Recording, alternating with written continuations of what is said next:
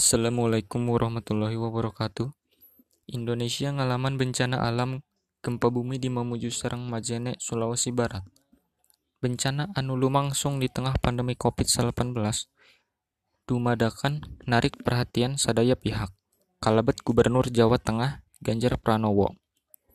Ngenaan musibah eta, Gubernur Jawa Tengah Ganjar Pranowo bakal mangkatkan 15 tim relawan pikeun ngabantosan gempa bumi anu lumangsung di Mamuju sareng Majene Sulawesi Barat.